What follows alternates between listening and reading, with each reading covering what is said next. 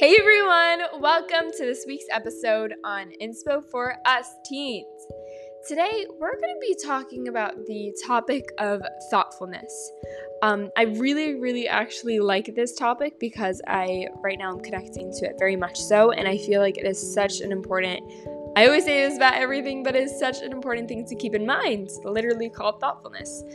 Um, I wanted to actually start off this episode with a little story that I was reading. It's called, um, basically it's from this book called The Trail to Tranquility. It is from Lazer Brody. It is your personal guide to attaining genuine inner peace. Um, the introduction goes like this. A man went to a cobbler to have his shoes repaired. As the cobbler began to work, they started a lively conversation, discussing the state of the world in general and their own lives in particular. When they eventually touched on the subject of spirituality, the cobbler said, "I don't believe in all that nonsense about spirituality, a soul and omniscient creator." "Why do you say that?" asked the customer. "Well, go on into the streets and see for yourself. No rosy, rosy worlds of spirituality could possibly exist. Tell me, if humans have a soul that comes from a perfect creator, and the creator pur- purportedly is good and kind, then why do people kill each other? Why is there so much crime?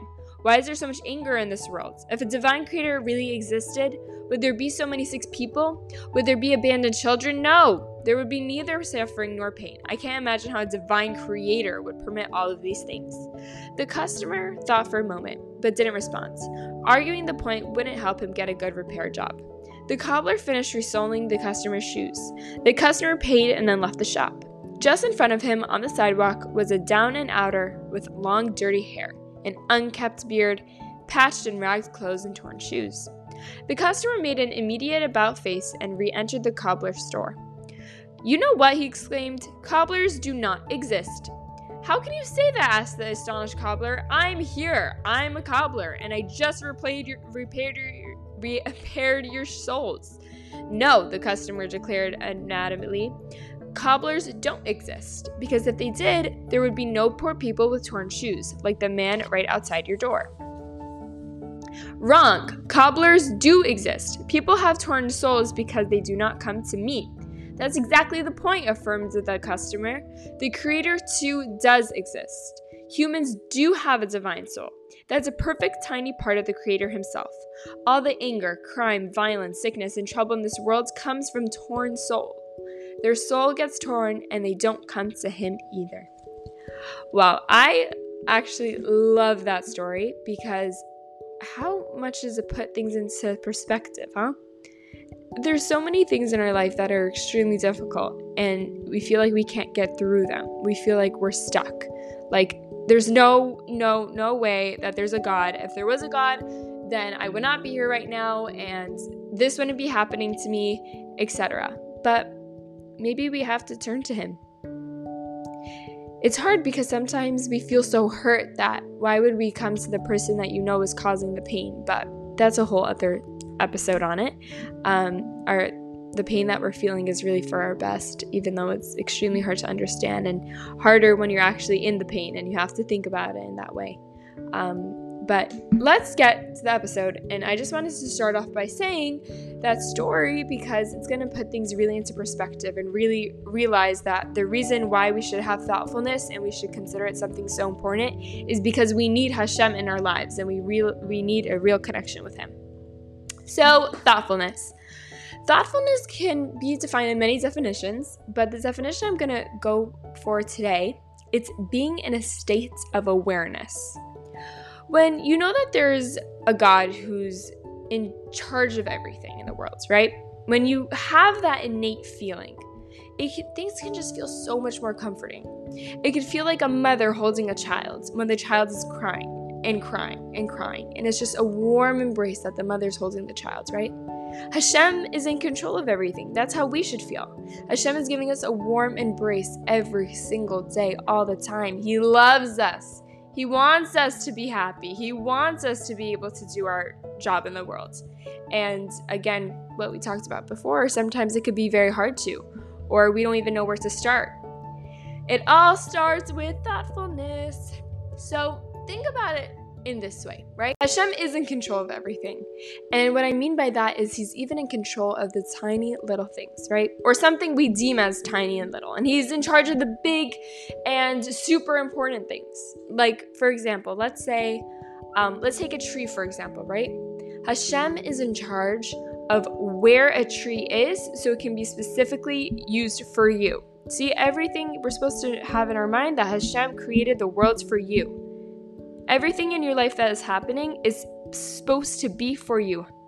Is it, um, what's it called? Is tailored for you. So the reason that that tree was just moved to that block next to your house, or the reason why the branches were in a certain angle when you passed it by, or that the leaves fell right into this perfect pattern Um, below the tree. All these little tiny things in front of you, and sometimes we don't even think about it, that's all Hashem guiding it. Hashem guides the smallest, tiniest things, and he's in charge of it. If that rock was right there when you stepped next to it. If when you woke up in the morning, your sister um, broke broke one of your stuff, like even the hard things as well, as we said, and the big things, right? Like you wake up and you realize that you actually thought that you put your alarm on for a certain time and it wasn't. That's Hashem. What else is Hashem? Um giving another example, when you play a song, right, on Spotify, and you pick like songs, Hashem is in control of what song you what song comes up when you pick shuffle for like songs. Like those small and tiny things like that, Hashem is in control. So much so that those small and tiny things, Hashem is also in control of the big things. But looking at these small things can give us such an appreciation for what Hashem does for us day in and day out. Now, let's focus on living in this concept, right? Like living with this state of mind. When you pass by um, your neighbor's house, right? You look at it and you think, okay, Hashem gave me them as my neighbor. When you go into, or when you went into school and you see the first person to greet you as someone that you really, really just gets on your nerves, Hashem wanted that to happen too. Now, why did Hashem want that to happen? Why did this person want to be your neighbor? Sometimes we don't know the whys, but maybe we could think, okay, why did Hashem want me to see this person first thing in the morning? Maybe it is that I can work now better on liking this person more, or finding good qualities and traits in this person so that my day can be a really good day. And I actually am in, I'm, I am it. I'm not, um, dragged down by this girl, or I'm not dragged by the, down by these feelings. We have to know that everything that happens in our life isn't just only controlled by Hashem, but it's for a reason. When you have these thoughts and you know that Hashem is in control and is in charge and is perfectly calculating every single thing that happens to you, you will feel this comforting mother. You will feel a comforting mother giving you a hug. You will feel like Hashem is in control. He did not forget about me. My file isn't put away and shuffled somewhere. Hashem is really thinking about me, and every single day he he conducts something else, and he gives me a new situation to look forward to. Look, see what I said? Look forward to, not not to doom over. Hashem gives us opportunities. He gives us possibilities.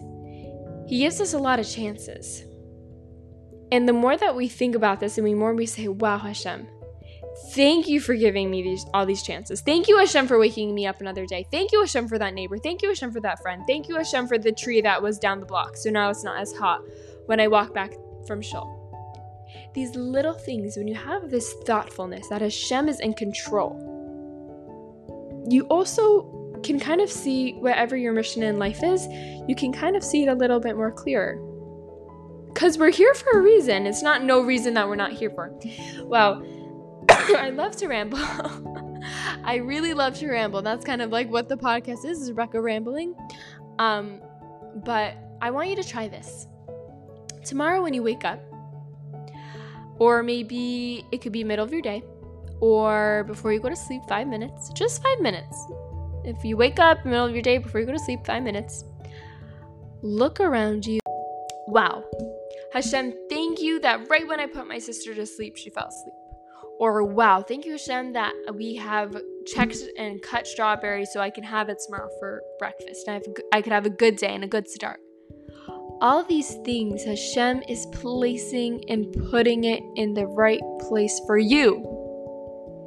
And when we start doing this and thinking about, you know, when thinking about it in that way, things just start to have a purpose. Things start to have a purpose, and also asking why. Sometimes asking why and what you can do, right? Not just why and then that's it. Oh, why did you make it that I had to see that annoying person, Hashem? Like, no, not like that. I'm saying constructively, looking at things. Of, wow, like, I really wonder why Hashem made it that I saw this person first thing in the morning. What can I do to now learn from this? What can I learn from a branch or a tree? What can I learn from my sister falling right to sleep? Like, what can I learn from it? So, as we said, five minutes a day, you look around and you just appreciate and you think about what Hashem, like, did for you at that moment right now, or you could do about your day. And then after, you're going to do this for about seven days. Do this for a week. Seven days. Five minutes every day. You will see that if you put in the effort, you will naturally start seeing yourself being more concentrated and focused on Hashem during the day. And you will find yourself feeling so much better and feeling so much more cared for, and just, wow, Hashem, like, you are just putting everything into the place it needs to be for me.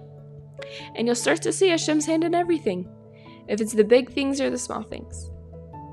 When we truly see Hashem in our everyday life, wow, that's something special. That's something I wish I had.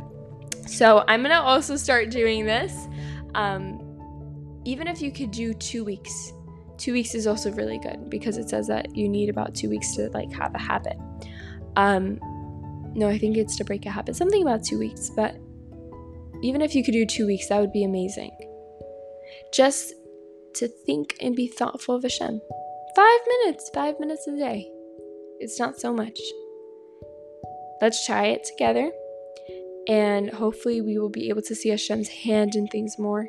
And we'll be able to not worry so much anymore. And just feel comforted knowing that Hashem is in control of everything. I wish you guys luck with it. And I'm happy that we are getting back on track. I'm sorry for last week that didn't work out, but we are trying this out. And next episode, hopefully, we will be having two very cool guests.